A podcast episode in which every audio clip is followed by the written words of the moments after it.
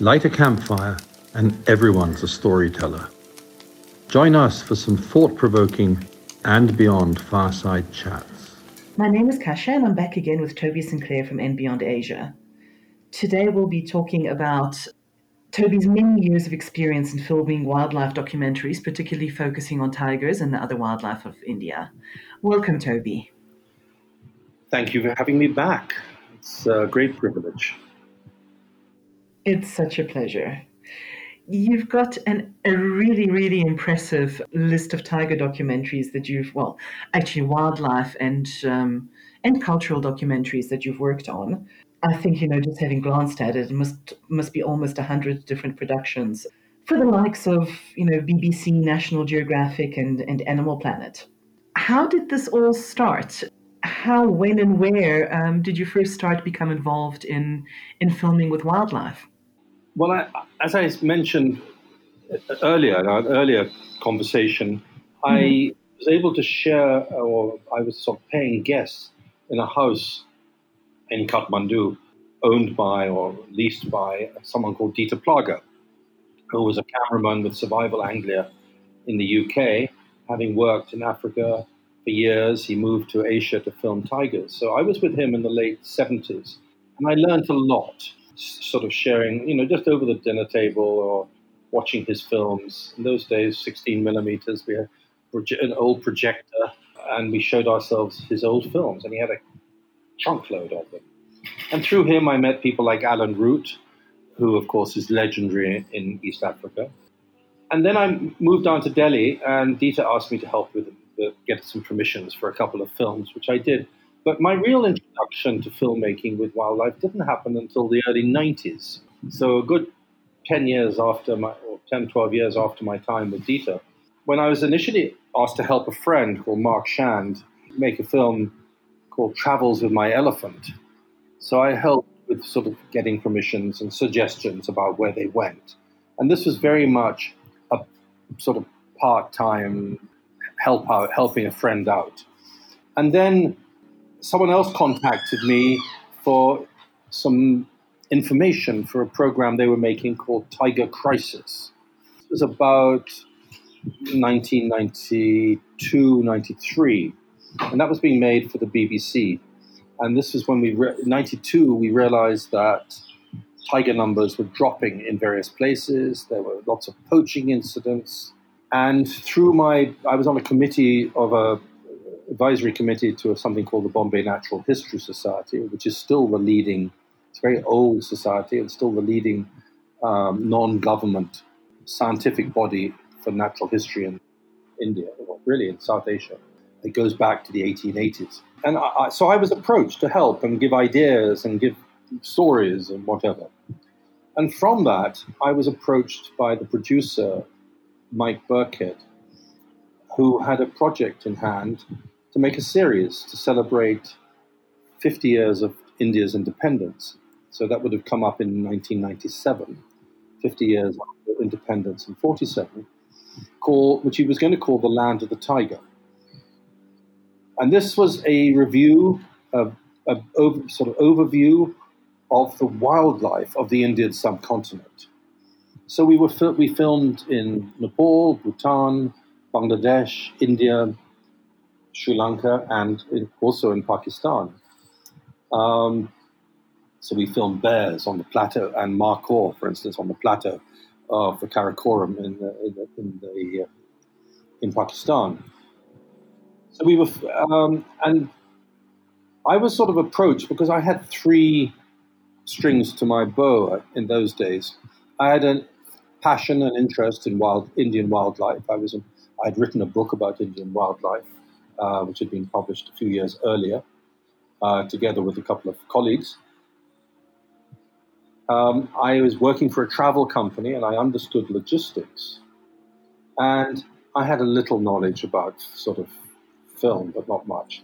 So I was asked to help. And um, that became a three year employment for the BBC directly. I was employed by them. I spent uh, we made six one hour programs, which was broadcast around the world in 97. the, we looked at the mountains, we looked at the rivers, we looked at the seas and the islands, we looked at the forests, we looked at the deserts, and sort of six themes. And since then, it was 95 when I started. Since then, for the next 25 years, I had permanent work, making, helping, assisting, researching, getting the permissions, handling the logistics for a series of films across South Asia. So was that series basically the the sort of um, the factor that turned it around from just being into an interest that you dabbled in into something that you um, actually did on on a professional basis for a number of years? Was was that where the change came? Yes, I uh, from suddenly sort of helping people on films, uh, moonlighting from my whatever else I was supposed to be doing at that time, uh, to working really 24/7, 365 days of the of the year uh, for three years, making Land of the Tiger, and it was a phenomenal challenge.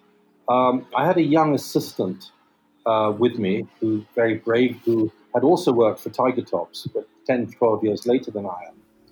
And mm-hmm. he came up to me one day and introduced himself and said he would, you know, I rather took to him and thought this is a this guy's interesting, and I asked him to be my assistant, and that was Sohail Gupta, who is today the managing director of And Beyond Asia. Mm-hmm. Uh, I wasn't responsible for him having getting that post, but he and I have worked together for the last 25 years, and he is patient enough to still tolerate me and still work with me. Um, but that and, and we have a great respect and friendship for each other.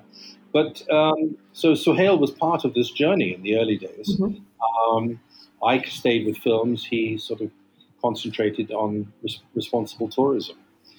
Mm-hmm. Uh, from Land of the Tiger, working with the producer Mike Birkhead, and then we had different program producers and different cameramen. And then there's a network of people you would meet. I kept at least twice a year, I'd go back to Bristol in the UK and would meet people. And then they would suddenly contact me and say, listen, we're thinking of doing a shoot in India. Can you help? And that just snowballed one into the other. I mean, at the end of uh, making Land of the Tiger, I was asked to do the Indian sequences for a David Attenborough series on the, called The Life of Birds, which yes. is one less well known, perhaps, but I as a sort of very amateur bird watcher, it was one that I was fascinated by. And this is a shoot for rufous woodpeckers in the forests of southwest India uh, and, uh, and, how they make their nest in ants' nests. Um, and it was a great, great privilege. Um, unfortunately, David didn't come on that shoot, but um, I had actually met him earlier when he was doing uh, Living Planet. They were filming in India.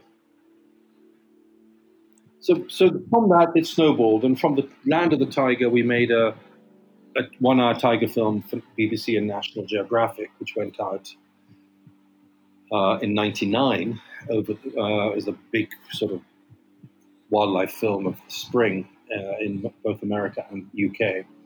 And there was another spin off out of that, out of Tiger film, which was a film, a 30 minute film for BBC on wild dogs, uh, the dhole, called The Wild Bunch. And um, so there's always one thing leads into another. Yes. And Toby, when you speak about working on on the movies and the work that you did, um, what exactly did that involve? You know, um, obviously you've you've spoken about having the background in, in travel, so you would have would have consulted on that, um, and you spoke about logistics and permits. But what would what would a typical production involve you actually doing? It in those days um, it was much more collaborative. Uh, someone would have an idea. Um, they would perhaps ring me up, send me an email, Toby, uh, we're thinking of coming to film in India. Uh, this is the theme of what we're doing. What do you suggest? Yes. Uh, and then there were other occasions when uh, someone would just contact me and say, uh, we, want, we need a sequence of, I don't know, relationship between people and antelopes in the deserts of Rajasthan uh, for an anthropological film. So sometimes it was organizing sequences.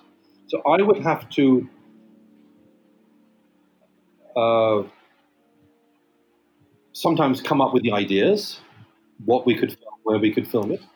Uh, I mean, when when uh, Planet Earth was being made, and this was jumping ahead a few years, uh, I heard.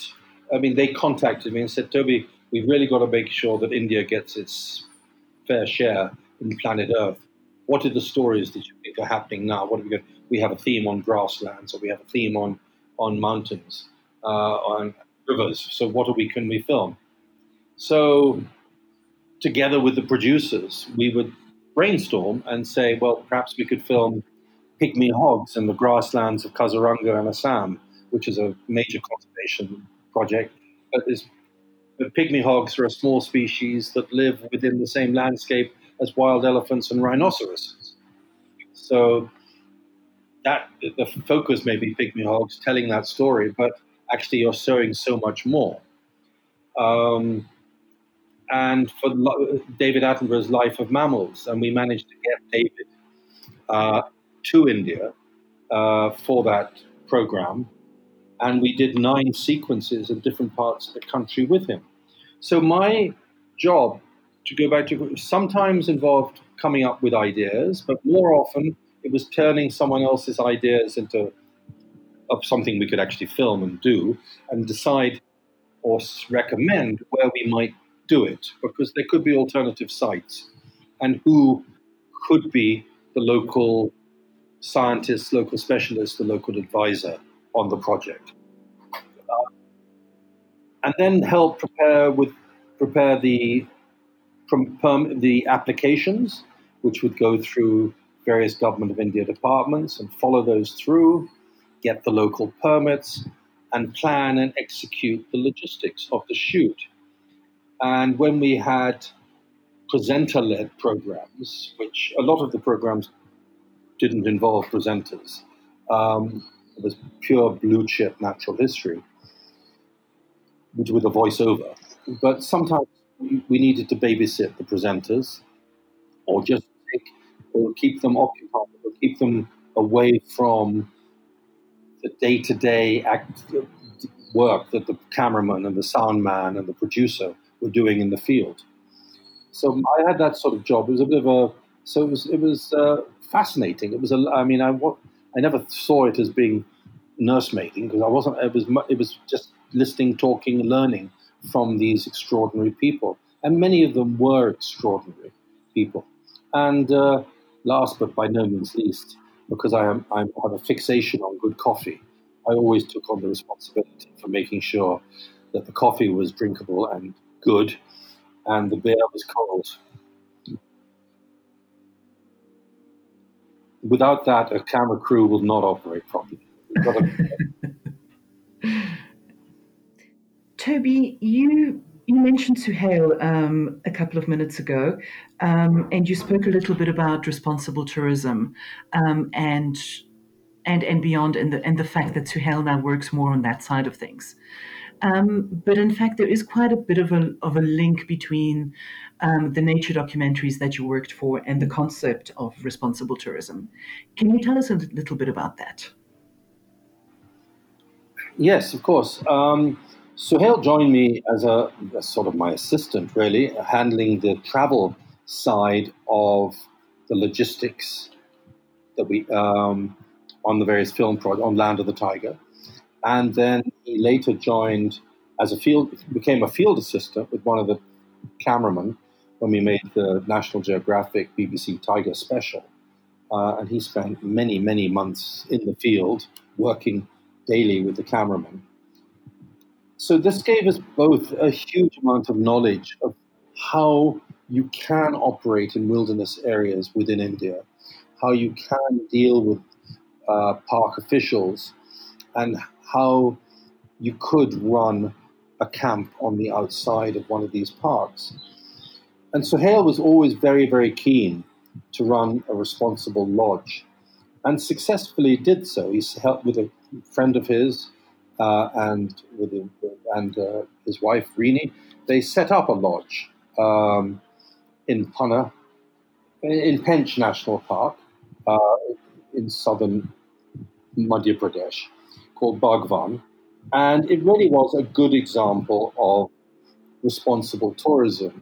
And a lot of the knowledge that went into it and the and the experiences that the lodge did came from what he had learnt, both at Tiger Tops as to how we could do it, but also working with films to realize what you can show to guests and what you don't have to do. It's not a circus. You can show share genuine wildlife experience. It's not a package in the sense of it being manufactured. And we both felt and still feel that certain terms like ecotourism and eco lodges are appallingly misused and really have no linkage to the parks which host them. And they often don't make a connection to the, to the landscape that hosts these lodges.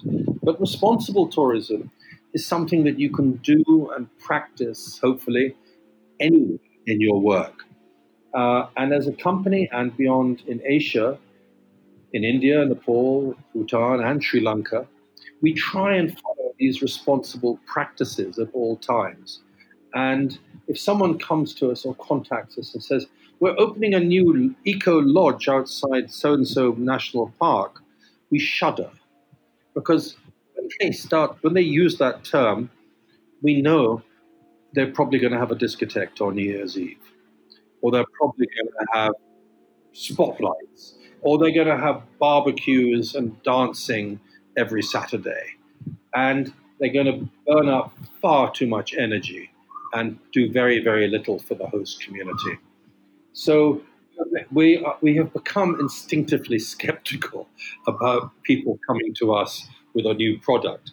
And but the great thing is, once in a while, there's a surprise, and there is someone who we believe is really doing something good, really doing something we can work with honestly and uh, response and meet the same aims as we have for responsible tourism. That's always quite a pleasure, isn't it? It's a privilege uh, because you re- you think you know, some, you know, there are people, and the nice thing is, if you've been in it as long as I have, uh, which is now over 40 years in India, people come and they've heard about something that you've done, and they use that as a benchmark, and that is a, it's very flattering. Um, but I won't talk about that too much. Um, but you asked about films and how they link to it. What what making these films has given us, both Sohail and myself, and I'm the one who's now in the field. I'm the one who goes off and has the fun, uh, uh, not just city and government offices trying to get permits, which is a hell of a job, but actually being in the field when shooting is going on, setting up the shoots, making sure the local field assistant who's going to do it. Is that I have been to almost every corner of India, which is a huge, massive land side, it's as diverse and as vast as Europe is, from sort of, saying, from Finland to Portugal, from Ireland to Greece. India is as diverse in terms of language, landscapes, and the wildlife that lives within those landscapes.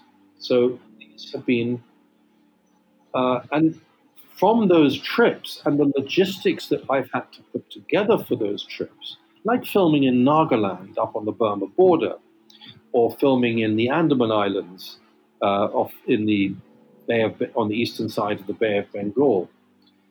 That has given us the as an office because I use the uh, all this is done through the and beyond office in New Delhi. As an as a team, we have built up logistical knowledge, so we can then handle this for guests.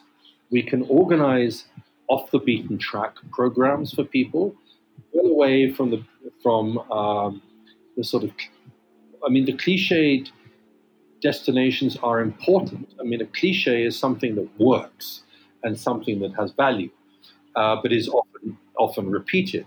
So we've been able to do that, handle those words, those places differently, but also look at other obscure parts of the country and share those with and beyond guests from around the world and do so as responsibly as possible. So, films have given us a knowledge base, uh, uh, experiences, and accesses that we wouldn't have normally had if we just worked for a, a travel company in downtown Delhi. Yeah. And just in, ter- and, and in terms of, of raising awareness, um, not only about what India has to offer, but um, you know about how people can access it, um, access it responsibly and and with a view towards the environment. Do you find that the documentaries that you've worked on have have raised awareness, or that or that people um, sort of refer back to them when they're th- when they're thinking about traveling to Asia? I think the fil- film certainly in the early years of my time working on them, by which I really mean the previous first 20 years, we, we were making films which captured the splendor, the variety, and the beauty, and the, in a few cases, the problems that wildlife experienced. We would also look at issue, issue. We looked at issues. But we weren't offering solutions, and we weren't. Um, there was a certain, uh, how to describe it, excuse my hesitation. Um, we wanted to picture natural history in exclusion of what was going on around it. So we would look at a tiger hunting or with cubs or wild dogs hunting or dolphins in the Ganges River or lorises in the forests of South India in isolation of what was going on around them, in a way. That all changed, and the big change, I think, in wildlife documentaries worldwide happened uh, quite recently with Blue Planet 2 that David Attenborough sort of made did an episode which really dealt with plastics in the ocean. Uh, and that had a huge impact on governments around the world, uh, most noticeably, actually, in the, with the British government. Within six weeks of that program being broadcast in the UK on BBC, the finance minister, the Chancellor of the Exchequer in Britain, introduced a new bill in Parliament controlling the use of plastics and the whole chain of plastic waste going into the oceans. So within six weeks of a television documentary, a law had been tabled in Parliament in a major economy. And that shows you the power that a, a sort of targeted documentary can have. And that was very unusual, but I think it made a difference.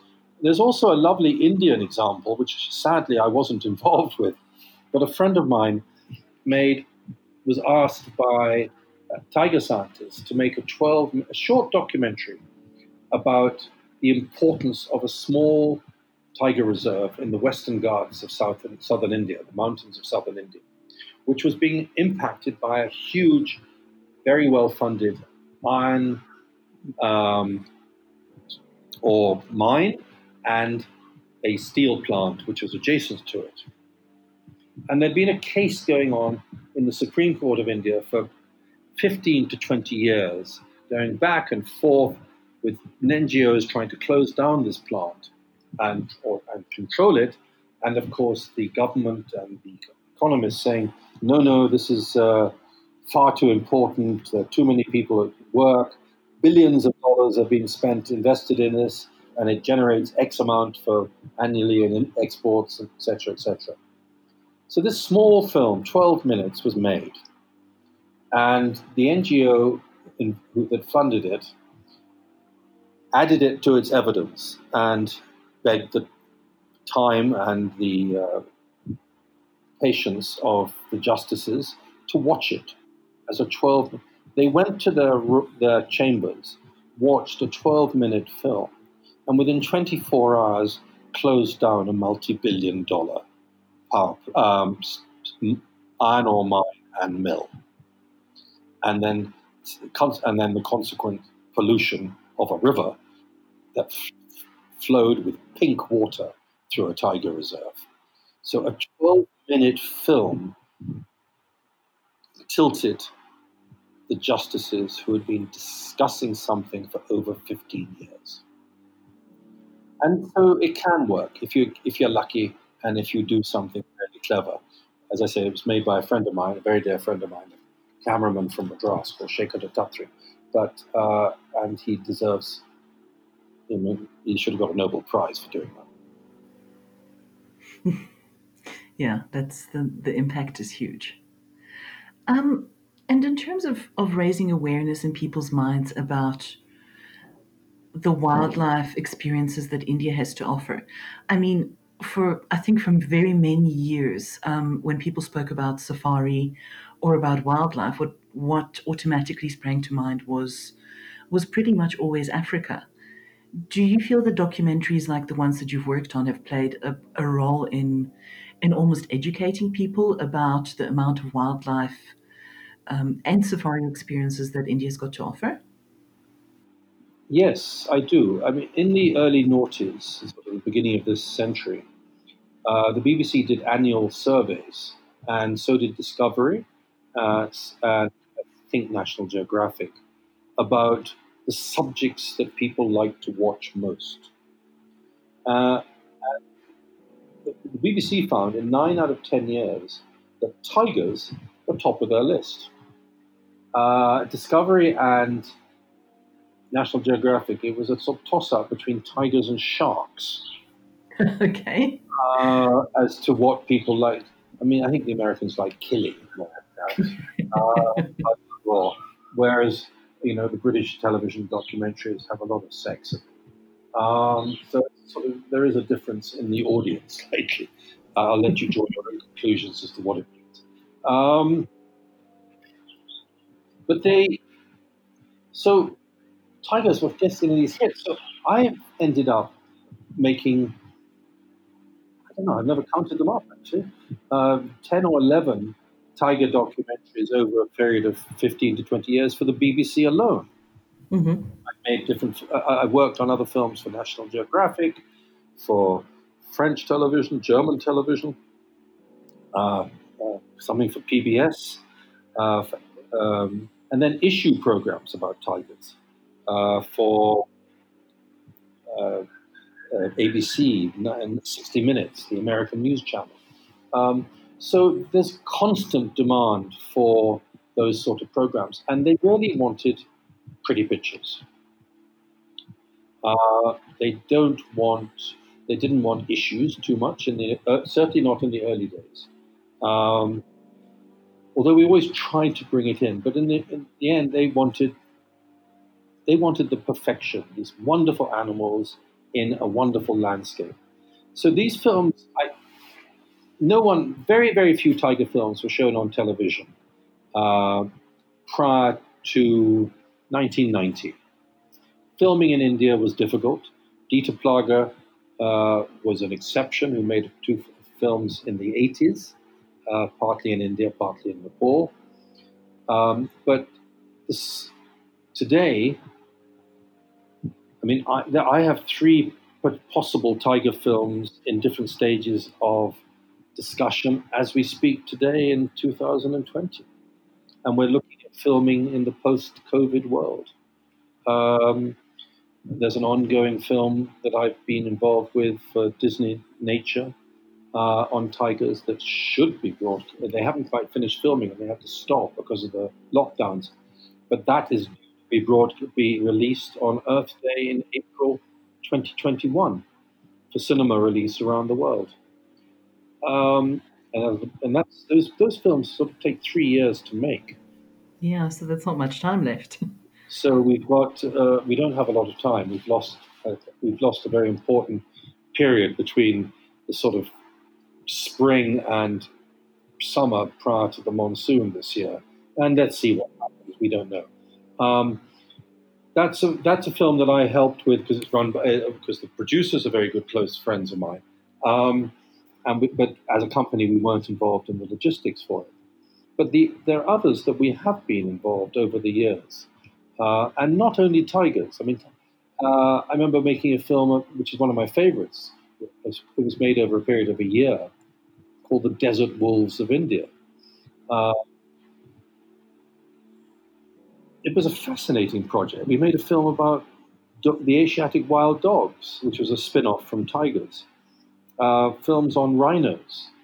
Um, I've made worked on three films on snow leopards over the years, and then on themes like the monsoon. I did a, a series called Wild Asia.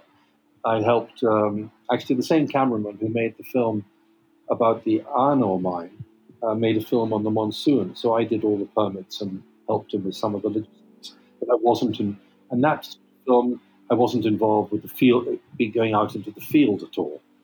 So some I have more involvement than others, um, but always I always learn, and whenever you're in a national park, even if you go whether you go as a tourist or as a documentary filmmaker or part of a documentary film team, to be more exact, um, you always see something new, whether it's a bit of tiger behavior or just an infestation of cicadas making an awful lot of noise, and you suddenly realize this noise is slightly different. Is it is it a different species? And then you go looking for cicadas, which are incredibly difficult things to find sometimes.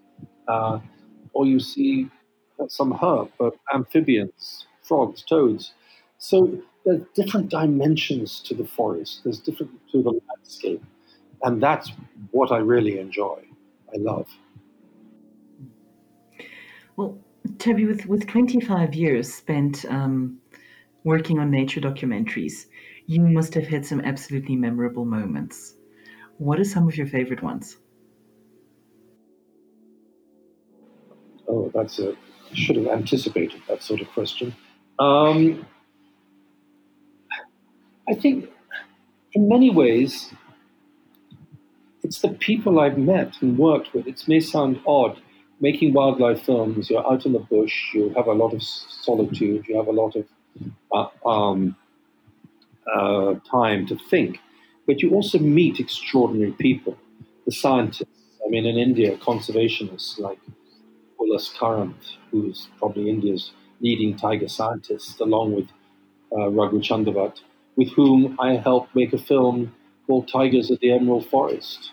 Um, was that, 2003, uh, working with Valmik Thapar, who's one of India's leading conservationists, who really have, these people really have made a difference. They have put the brakes on absurd government policies. And with Valmik, Valmik uh, I've traveled the length and breadth of India when we were making Land of the Tiger, which was a series that he presented.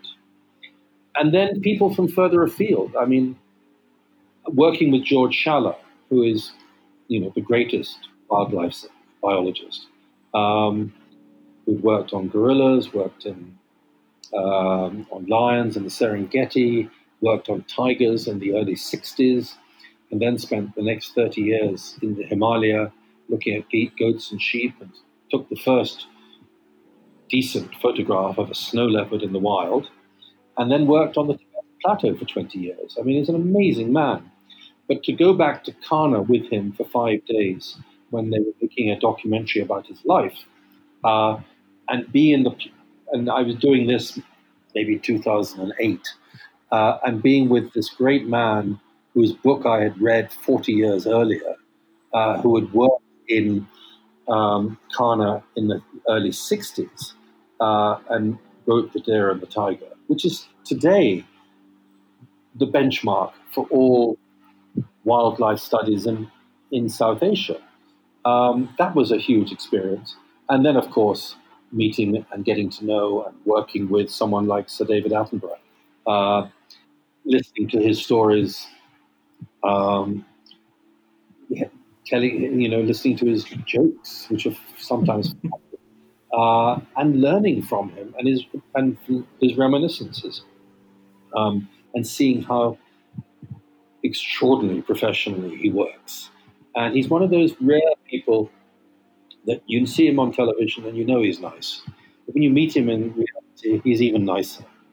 Uh, and uh, I've been lucky enough to do a couple of film uh, documentary series shoots with, uh, and Life of Mammals was one of them. Uh, when we to seven different locations in India, so those that is a rare experience. So it's the people you meet, and then the things that you share with them. Um, out in the Gir forest really early morning to film lions with Valmik Thapar, who was presenting. And we came across some hyenas, and we just stopped and watched hyenas in the, as the sun was coming up in the early morning. Because in India, you don't often see hyenas in daytime. See, you see them in forest roads at night. But that was a huge experience. Uh, um, going out into the Ganges River looking for dolphin sites uh, so we could film David Attenborough with a dolphin in the water behind. And the river, the Ganges is murky, and these dolphins are blind, and it's quite obviously difficult to predict. I was lucky. I recce'd three places, narrowed down two, and the, the team decided that we go to one, and we did manage to get photo, a film of David talking to camera and a dolphin coming out of the water behind. So those are, are right on cue. It's amazing what you do. You throw a few ham sandwiches into the water, but we don't. We don't do anything like that. I should. I'm sure. Stress we don't. But I mean, it was serendipity. It was just a magical, magical moment, and the smile on the cameraman's face, the producer's even bigger smile, and I just felt, you know, it was a very, very special moment. Mm-hmm. So, you know, it, it's obvious that, um, you know, while you might have started off with a lot of tiger work there, I'm glad you've, you've brought in all the other species that you've worked with as well. Um, but in addition to India, um, where else have you have you filmed um, with wildlife or, or nature documentaries um, in general? Um, well, in Nepal, I've filmed both sequences for films on Buddhism, actually, documentaries on Buddhism, because the Buddha was born at a place called Lumbini, which is very close to Chitwan National Park, where I started my working life in the 70s. And I've been back to Chitwan a couple of times for documentaries, uh, once for just uh, National Geographic Wild. Uh, it was about tigers and conflict with humans. Um, and once to Bardia for a film, for, it was a very small film for an American company, which is the Bardia National Park in western Nepal, a beautiful, beautiful bit of forest. Um, I filmed in Bangladesh, uh, filming tigers in the Sundarbans, which are the world's largest mangrove forests. Uh, uh, two thirds of them are within Bangladesh, one third is in the Indian state of West Bengal, where Calcutta is. And these mangrove forests protect the Ganges Delta and sort of soften the blows of cyclones as they blow up the, uh, occasionally blow up the Bay of Bengal. Um, and in those forests, unlike anything else I've been to India, you know that if you see tiger pug marks, they're going to be less than 12 years or 12 days. What am I talking about? Sorry, I'll start again you know that if you're going to see tiger pug marks, they're going to be less than 12 hours old because of the tides. The tides come twice a day, and so they'll wash away. And then you get, you get go into these little creeks on a little boat, small boat, get out, and you walk through this incredibly cloyy, clinging mud. Uh, and really, the only way to walk is barefoot. Uh, and if you come across a fresh tiger pug mark, you assume that that tiger is probably not that far away because although the tiger is a lot stronger than you are, even he's not, or she is not going to walk very far in that habitat. And if you know that she's been, he or she has been there within the previous 12 hours or less, um, you begin to sort of sense things that we probably should be sensing. Uh, uh, and the hairs in the back of the neck go up. It's very exciting, very thrilling. And when you do see a tiger in the Sundarbans, it's magical. I don't know how I must have been there nine or ten times in 20 years. I don't go there, it's not a place I go to very often. And I've had wonderful days there. I remember one day seeing seven different species of kingfisher. It's that sort of habit, and that was magical. But I also remember the first time I saw a tiger swimming across a creek. And tigers are good swimmers. Uh, they, you know, they've been seen eight miles out to sea, uh, which means they that tiger will have to swim 16 miles because he's got to get there and get back to wherever he's going to. So to see a tiger swimming across a creek that is a mile wide, um, then just getting out onto the mud bank and disappearing within seconds into the forest is a very spe- is very very special. I have to say I've only seen that actual scene once, but my God, it was a magical moment. Um, you asked earlier, actually, it reminds me of something else. You asked me earlier about what are the great moments watching animals, watching tigers. And we were filming in Ranthambore Tiger Reserve in Rajasthan, which is a park that and Beyond Asia uh, takes to its guests to quite often. Um, we have some very uh, wonderful, wonderful sightings and experiences there. On one occasion, we were filming, and uh, the cameraman was filming a tiger kill, tiger on a kill, uh, eating an antelope, big Indian nilgai, blue And I was in a second vehicle, about 50 yards behind, uh, keeping quiet and just watching what was going on. I think I had extra, I'd gone to collect some extra equipment. And then the cameraman stopped what he was doing and he wanted to reposition his vehicle ahead of me. Um, and he all had sign language. He sort of got my attention, said that he was going to move, and I put my hands up saying, no, stop, stop, stop. And he looked why, and I pointed down to the back of his vehicle where his rear wheel, wheel was. So just, you know, two or three feet from where he had been working. And the tigress that had been on the kill had two cubs with her.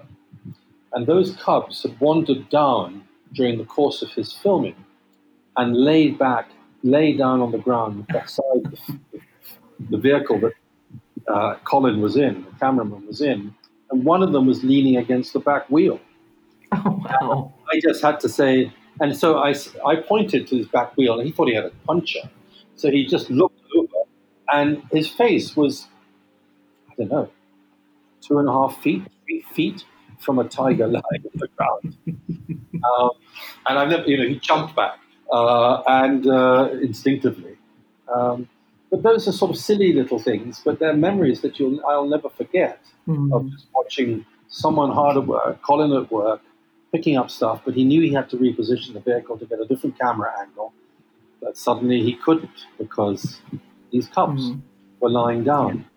Yeah. And uh, those are the moments that uh, you sort of the, the, animal wins. Really, you don't you don't. uh, and the producer gets very angry because you've lost a potential shot. Um, he knows perfectly well why it happened or how it happened, or you just don't tell the producer, which is actually probably what wiser thing to do. But in fact, in this instance, the, the tigress that had been feeding uh, felt that it was time that the cubs came and joined her. So she called the cubs, and the cubs mm-hmm. got up and uh, walked around.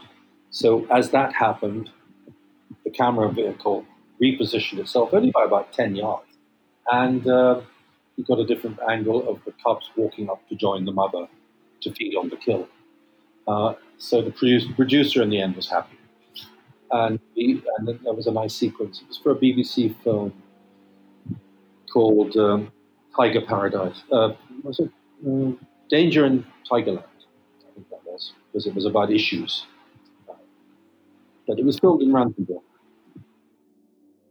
So as as you've already said, you know, wildlife behavior really is unpredictable, and you must have come across a lot of that um, while filming. Have you ever had any incidents where you kind of, you know, you thought it's something at a situation that was developing, and you were like, um, well, actually, this this could have gone either way. Um, Yes. Um, we used to strip down the vehicles, uh, so we didn't. We the windscreen was pushed down. We didn't rather like the and beyond safari vehicles, uh, lodges at say Phinda.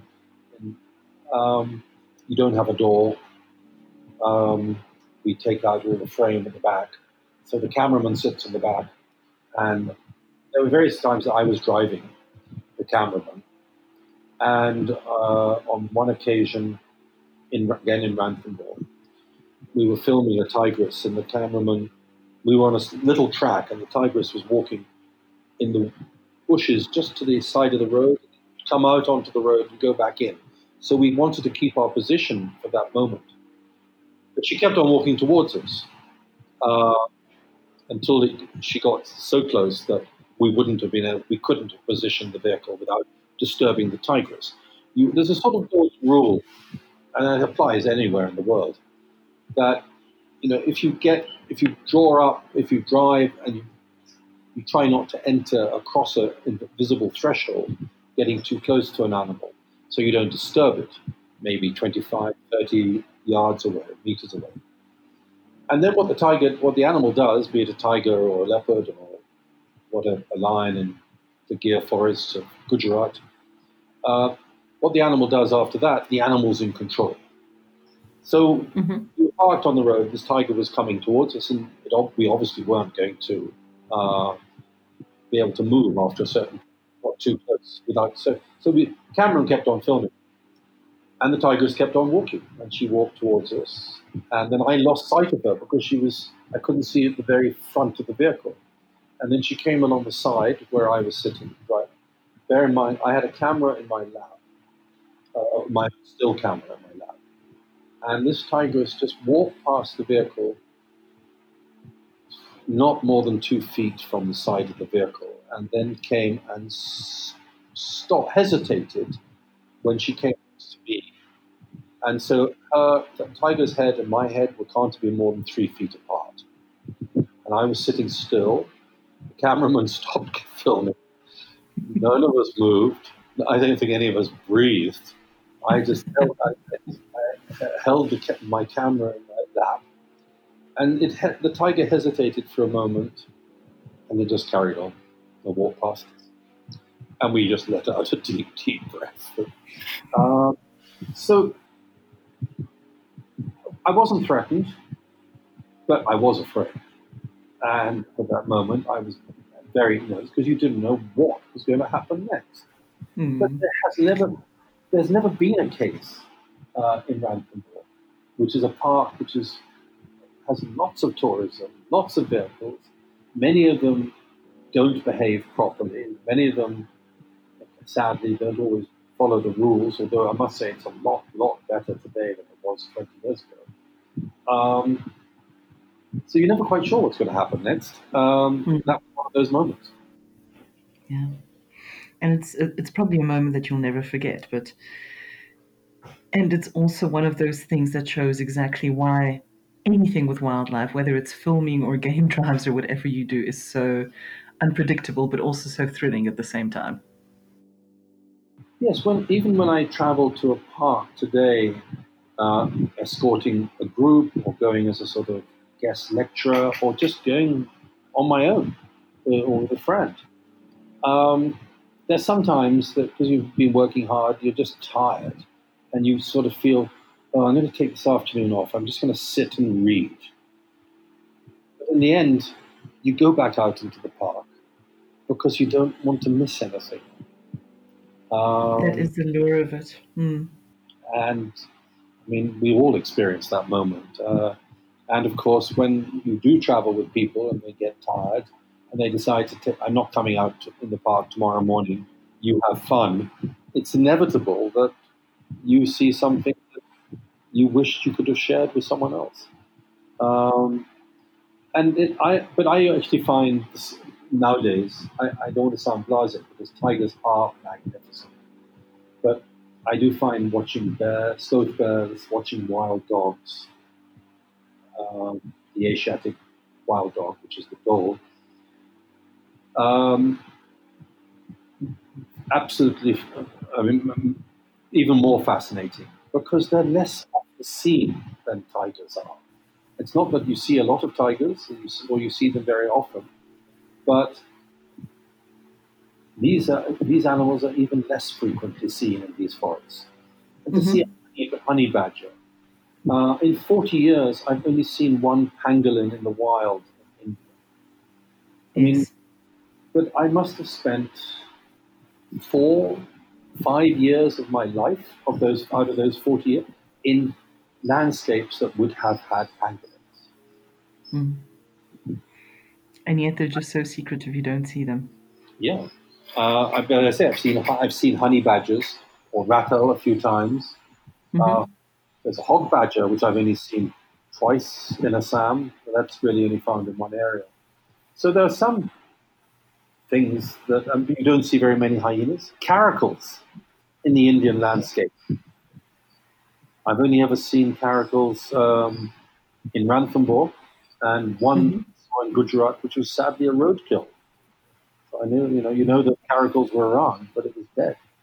Um, these are, to me, if I saw a caracal, I would, you know, and, and, if I ever managed to get a photograph of one, I would, you know, I would be very, very happy. Hmm. So still plenty of subjects to make to make documentaries about and new things to discover. But people still want tigers, and that demand has never stopped, never gone down. Um, one of the reasons why I like doing working on a series or or work like Life of Mammals that or what we did later on working in Sri Lanka. I'll keep that for another day. Um, is that you can film other species. When we filmed with um, David Attenborough for Life of Mammals, we filmed lorises in the forests of southern India. We filmed rats in uh, urban communities, something that they mm-hmm. We filmed humans uh, because the largest gathering of mammals in the world takes place on the banks of the River Ganges every 12 years at a big festival called the Kumbh Mela. Um, we filmed dolphins in the river. We filmed leopards walking through villages at night in Rajasthan. Mm. Um, so these were all unusual things. I mean, the leopards in India, a large number of leopards live and survive in a human landscape, human dominated landscape, where there is mm. not wild game and not much. Uh, so they live off uh, stray dogs, high dogs, and they live off goats and sheep in agricultural areas. Uh, but there is a thriving leopard population, and the local shepherds in a sense, mm-hmm. see the loss of the occasional goat or the occasional sheep as a sort of tax that they pay with whom they share the landscape. So there's a, those are the sort of films that I personally really enjoy working on because mm-hmm. you're working, uh, you're learning about the depth of a forest. You're learning about the variety of species and how they interconnect. I mean, India has eight species of deer. It has, you know, it has lions, tigers, leopards, but it also has clouded leopards and then lots of smaller cats, fishing cats, rusty spotted cats, jungle cats. So there's so much to see if you're lucky.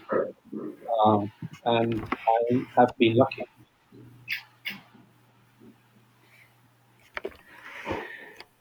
It's definitely a lot of a lot of amazing subjects. Now, Toby, just to wrap up, at the beginning we spoke about some of the um, the first films and the first series that you were involved in. Um, are there any more recent documentaries that you'd like to mention, perhaps for those of our listeners who'd like to look them up and um, use them for a little bit of travel inspiration while they're still in lockdown? There was a program we called a BBC program called Dynasty uh, that was mm-hmm. made. It was a series that was broadcast two years ago, uh, and probably with Discovery in the States. I'm, I'm not 100 percent sure who the co-producer was, uh, but it was made by the BBC. Uh, and they looked at five species only one in India, which was Tiger.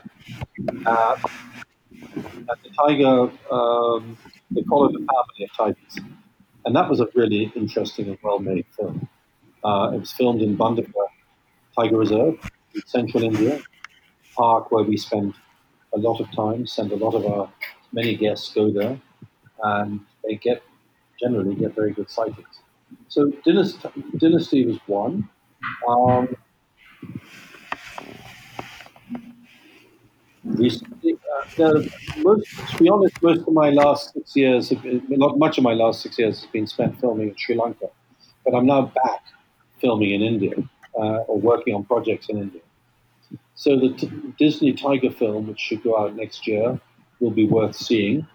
Uh, it will have the usual Disney commentary, and it will be a feature film. But the footage I've seen, I've been lucky enough to see some of the rushes, is magnificent. Um, I've got a mental blank, I'm afraid, Cassia. I can't think of it. That's fine. You've given us you've given us plenty of um, of options to look at. Toby, thank you very much. I'm going to leave leave it there for today, and um, I look forward to having you back to, to tell us a little bit more about wildlife filming in Sri Lanka. That would be my pleasure to share that. A wonderful place to, both to visit and to work. Um, but thank you for giving me the opportunity today to talk about some of the things that I've been privileged to experience, privileged to be involved in over the last 25 years, really. It's been wonderful to get a glimpse into that life. Thank you again, Toby. Thank you for listening to And Beyond Fireside Chats. Don't forget to subscribe to make sure you never miss an episode. If you have any comments or feedback, or would like to suggest a topic you'd like to hear us talk about, drop us an email at firesidechats at andbeyond.com. We'd love to hear from you.